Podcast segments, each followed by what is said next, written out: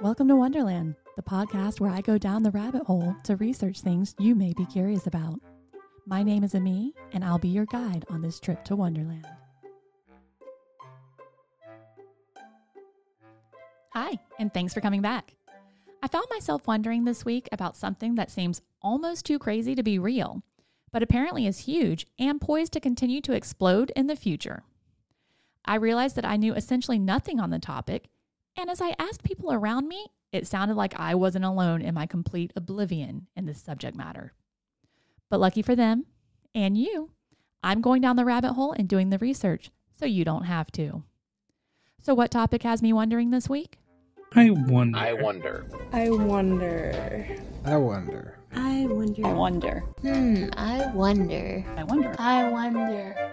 Get ready. We're going into the digital world of NFTs. Let's start with the basics. What is an NFT? An NFT is a thing that people can use to scan, like using their phone to scan um, vending machines. So there's like NFT tags. That's NFC. Oh, no, I don't know. Non fungible transfer. It's some new internet thing that I don't know the answer to. I don't know. Like a picture thing that costs a lot of money. A non fungible token. Uh, it's a non fungible token. Non fungible token. NFT is an acronym for non fungible token. And I'm sure that for many of us, that isn't much help in the way of an explanation. So before we really dig into what an NFT is, let's talk about what it means to be a non fungible token. What does non fungible token mean? I don't know. Essentially, it's a tangible electronic item that you own. My understanding is it's something to do with licensing of a image or a product online, and that's as far as I know, and that could be completely wrong. Uh, in my understanding, it's a a digital piece of something that can't be replicated. Uh, a token is like something that takes place of the money, but fungible, I have no idea. I did a quick perusal of the dictionary on this one to start. Fungible is an adjective used to describe something, such as money or a commodity, that is freely replaceable or exchangeable, either in whole or part, for another of like nature or kind. If you give me a $5 bill and I give you a $5 bill, we both have exactly what we had before. Our dollars are fungible. So, to be non fungible would mean that the thing in question could not be freely exchangeable or replaceable by another of the same thing. If I had, say, an original painting of my family that my child made when he was two, there's literally nothing you could give me that would be the same thing. My kiddo's art, good or bad, is non fungible.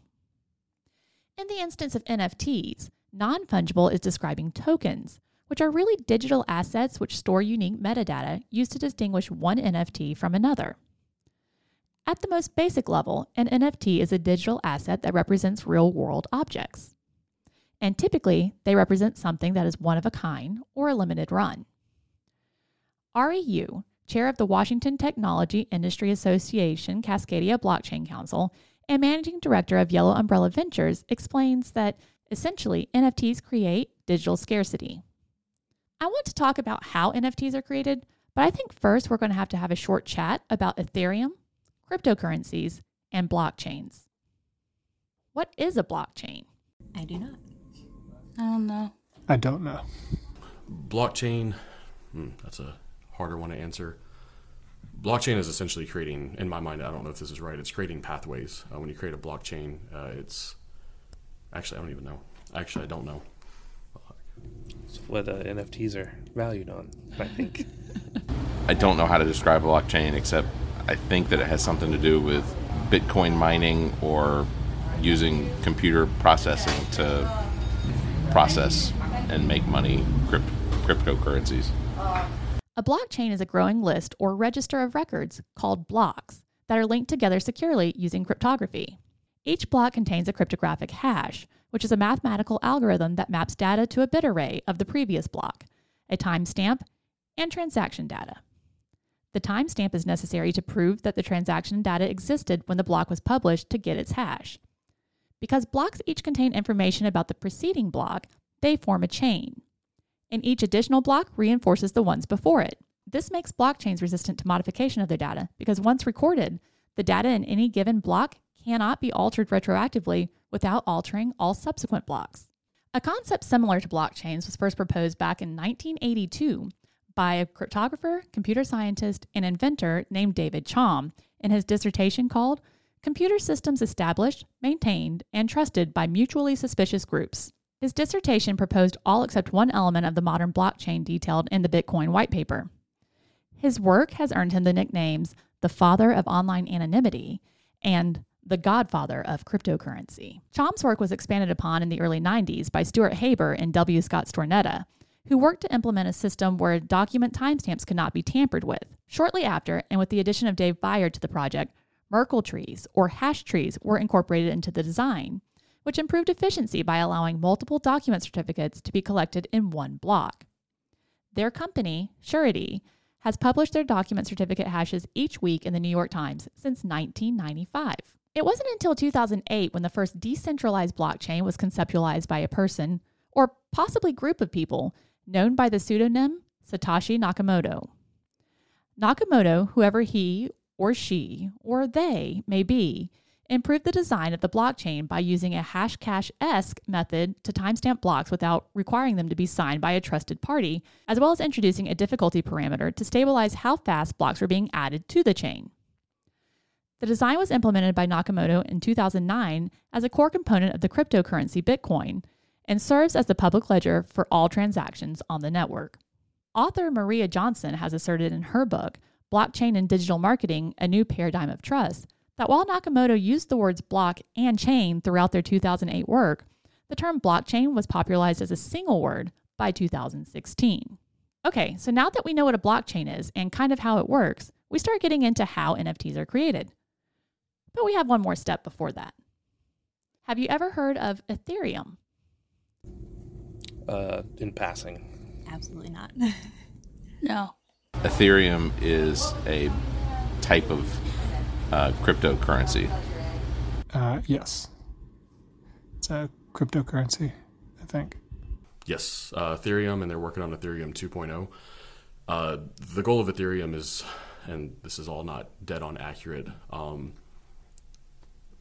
Bitcoin acts more as a currency, so then you take Ethereum and it's uh, helping process transactions. Um, Ethereum right now, I would say, is very expensive to process transactions, but once Ethereum 2.0 launches, it should decrease the transaction fees but increase the value of Ethereum overall. Nakamoto gave us a decentralized blockchain in the early 2000s, and programmer and co founder of Bitcoin Magazine, Vitalik Buterin, along with his colleagues, Gavin Wood, Charles Hoskinson, Anthony Di Iorio, and Joseph Lubin, brought us decentralized open source blockchain with smart contract functionality in 2013 with their conception of Ethereum.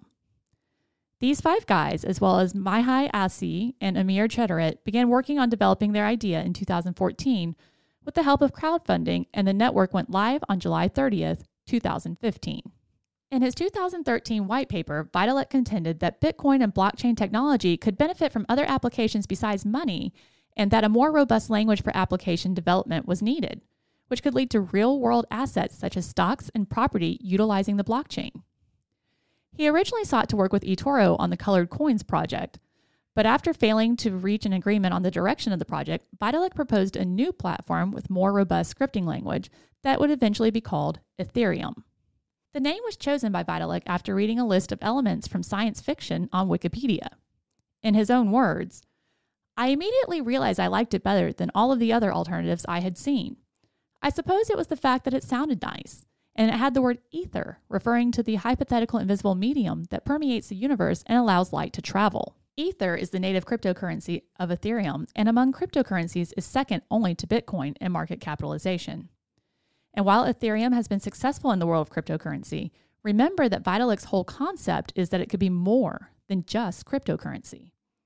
And this, my friends, is where NFTs come into being. How do you think NFTs are created? No idea.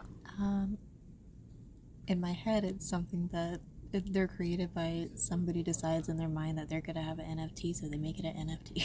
CPU people let their their computer processing do processing for other people, and that makes a percentage of a percentage of an amount of money.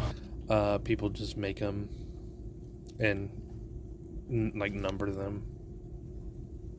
Someone makes something and they assign a number to it, and then somebody buys it for a large amount of money. Uh, this is more of a guess, but when it comes to an NFT, um, I'm assuming that once, let's say if I take a picture uh, of a tree with my phone, um, that coding for that image can never be replicated again. So if I email it to myself, yes, I can see it, but it's not the original coding of it. So the NFT is almost it can't be replicated. So once you create it, that's it.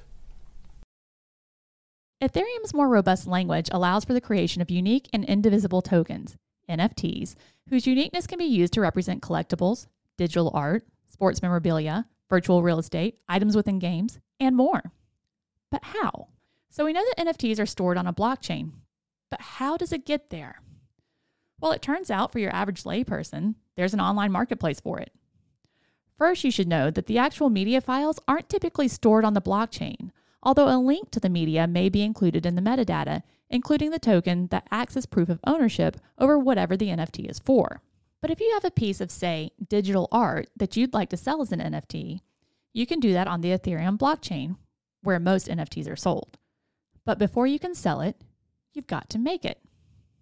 There are many marketplaces you can use online to create and sell an NFT, such as OpenSea and Rarible, which use Ethereum to sell. There are also marketplaces that sell on other blockchains, such as Wax, Polygon, and Flow. These sites all have different software and costs to aid a user in creating an NFT to sell.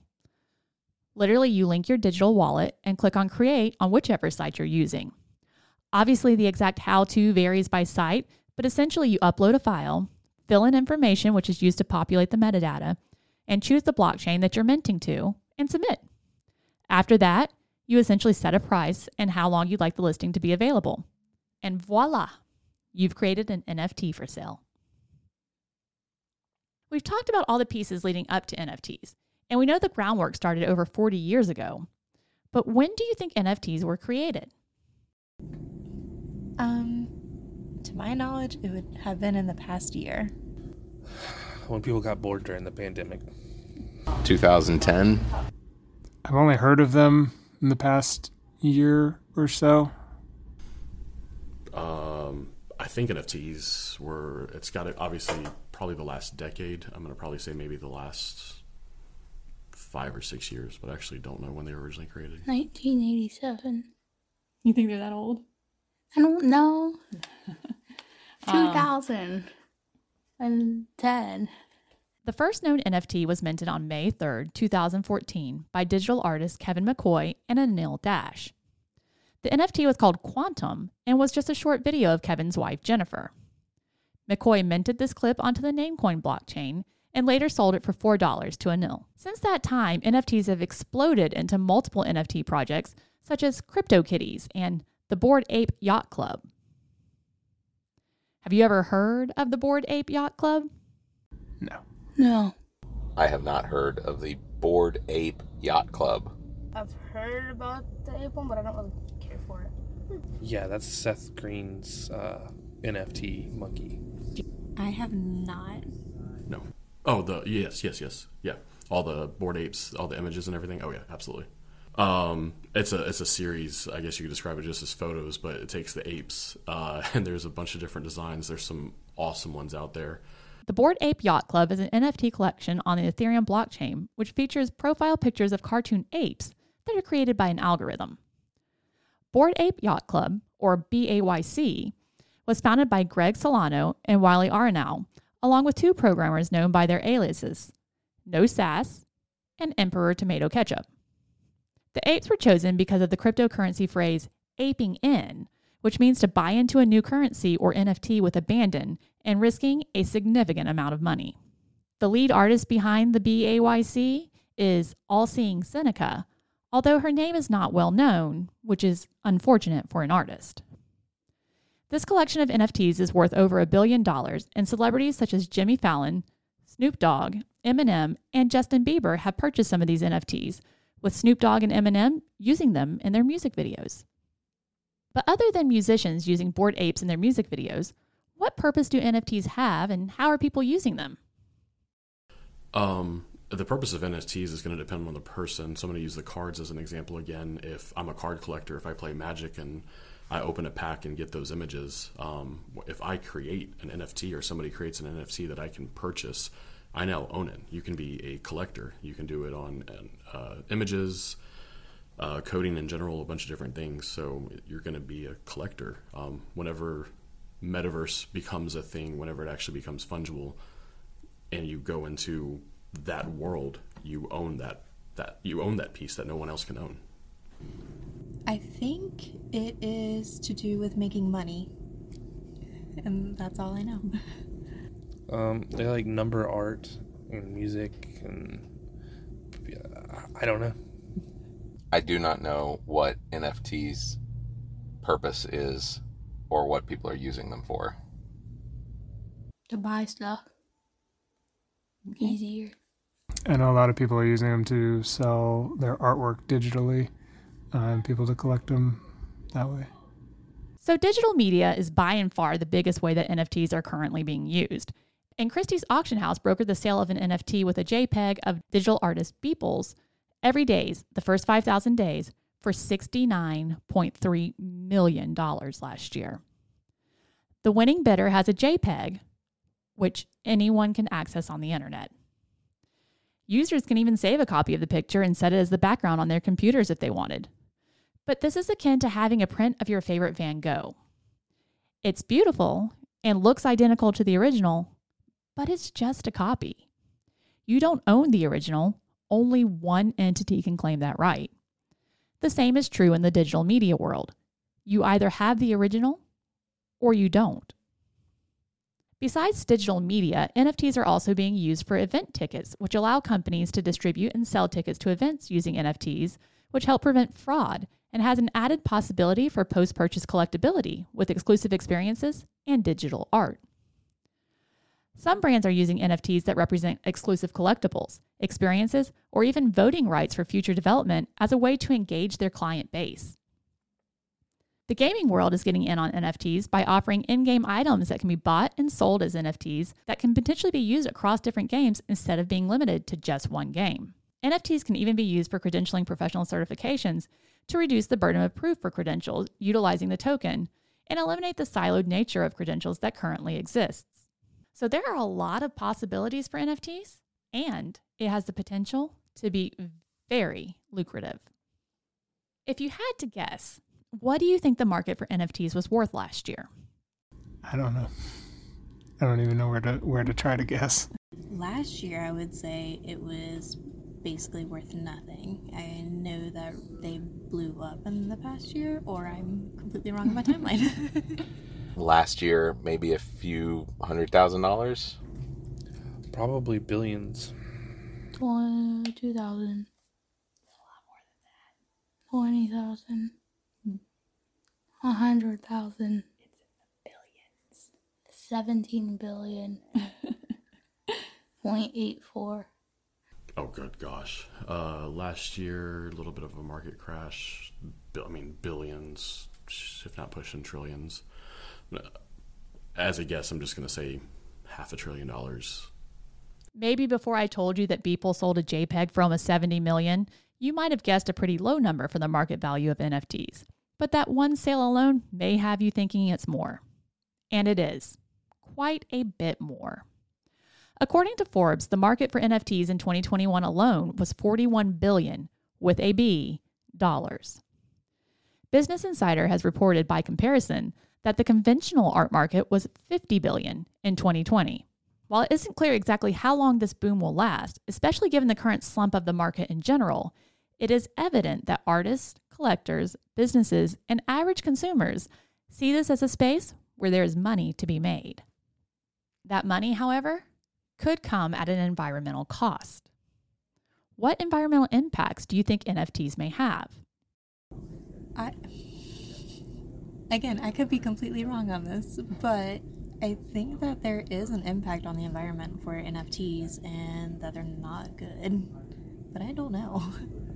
Well, if people are mining them with the graphics cards, I, I don't know if that's even the same thing, but I'm conflating the two cryptocurrency and NFTs. Um, I don't. Uh, maybe it'd be positive since it's all digital. Well, if they're associated with Bitcoin, I know that Bitcoin is terrible on the environment for the num- the amount of energy that's required to run these processing units, unless somehow they're hooked up to a solar farm. But I I get the impression that it's terrible for the environment. Mm, other than maybe server farms to house the data, mine the cryptocurrency for it. I don't know.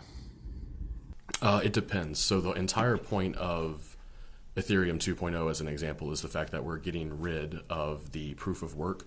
Uh, Bitcoin, as an example, through China, through anywhere, when they're mining it, it is uh, a negative factor to the environment because we are utilizing a ton of energy to create them. Um, but the point of Ethereum 2.0 is that it would be, uh, it's not proof of work, it's whatever the other term is, but essentially we're not utilizing energy to create it. Um, overall, if crypto went the pathway of the vision, we would eliminate banks. Uh, if you think about every bank that runs, every call center that runs for it, and everything that goes into paying for that, um, if you had a decentralized crypto world, it would be better for the environment. But that's also something that I don't foresee happening ever or happening for a very long time. While at first glance, digital artwork seems like it would be better for the environment. Less destruction of trees, fewer potential toxins from paints, no emissions from transporting the work. You have to remember that the very foundation of NFTs is built on blockchains, which is the same technology that cryptocurrencies utilize. And those technologies have been criticized for using a lot of electricity and generating a bunch of greenhouse gas emissions. This is because cryptocurrencies are built on a system of proof of work, which acts as a type of security system for cryptocurrencies since there isn't a third party, like a bank, that oversees the transactions. According to journalist Justine Calma, in order to keep the financial records secure, the system forces people to solve complex puzzles using energy guzzling machines.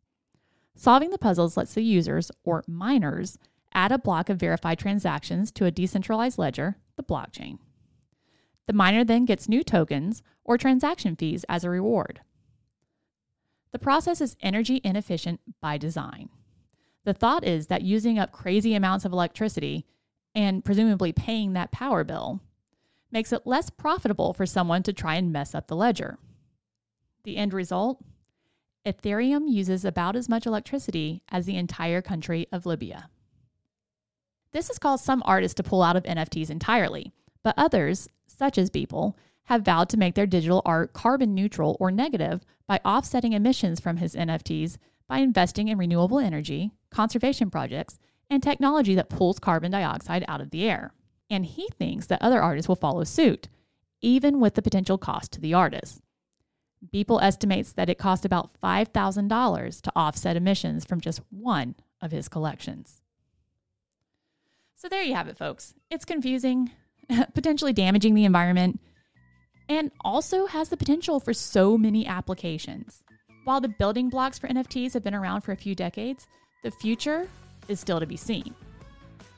And now, when someone starts going on about an ape on a boat or kittens in hats, you'll know what they're talking about. Thank you so much for joining me today as we went down a totally foreign to me rabbit hole. I hope that you learned something, and if you decide to make an NFT after listening to this episode, I'd love to hear about it. Be sure to connect with me on the social media platforms or by emailing me at welcome to wonderland the podcast at gmail.com. And until next time, be safe, be kind, and stay curious. The Welcome to Wonderland podcast is copyrighted by Amy Bland and is a product of Barrett Gruber Entertainment and Media. This podcast is recorded in the Maddie Johnson Podcast Studio at GOT Sound Studio in Columbia, South Carolina. Any thoughts or opinions expressed as part of this production are those of the host unless otherwise indicated. Subscribe to this podcast wherever you get your podcasts. Please like, follow, and share this podcast. Find us on Facebook at Welcome to Wonderland the podcast and on Twitter at Wonderland underscore pod. To submit corrections, additional information, or requests for episodes, please email the host at welcome to Wonderland the podcast at gmail.com.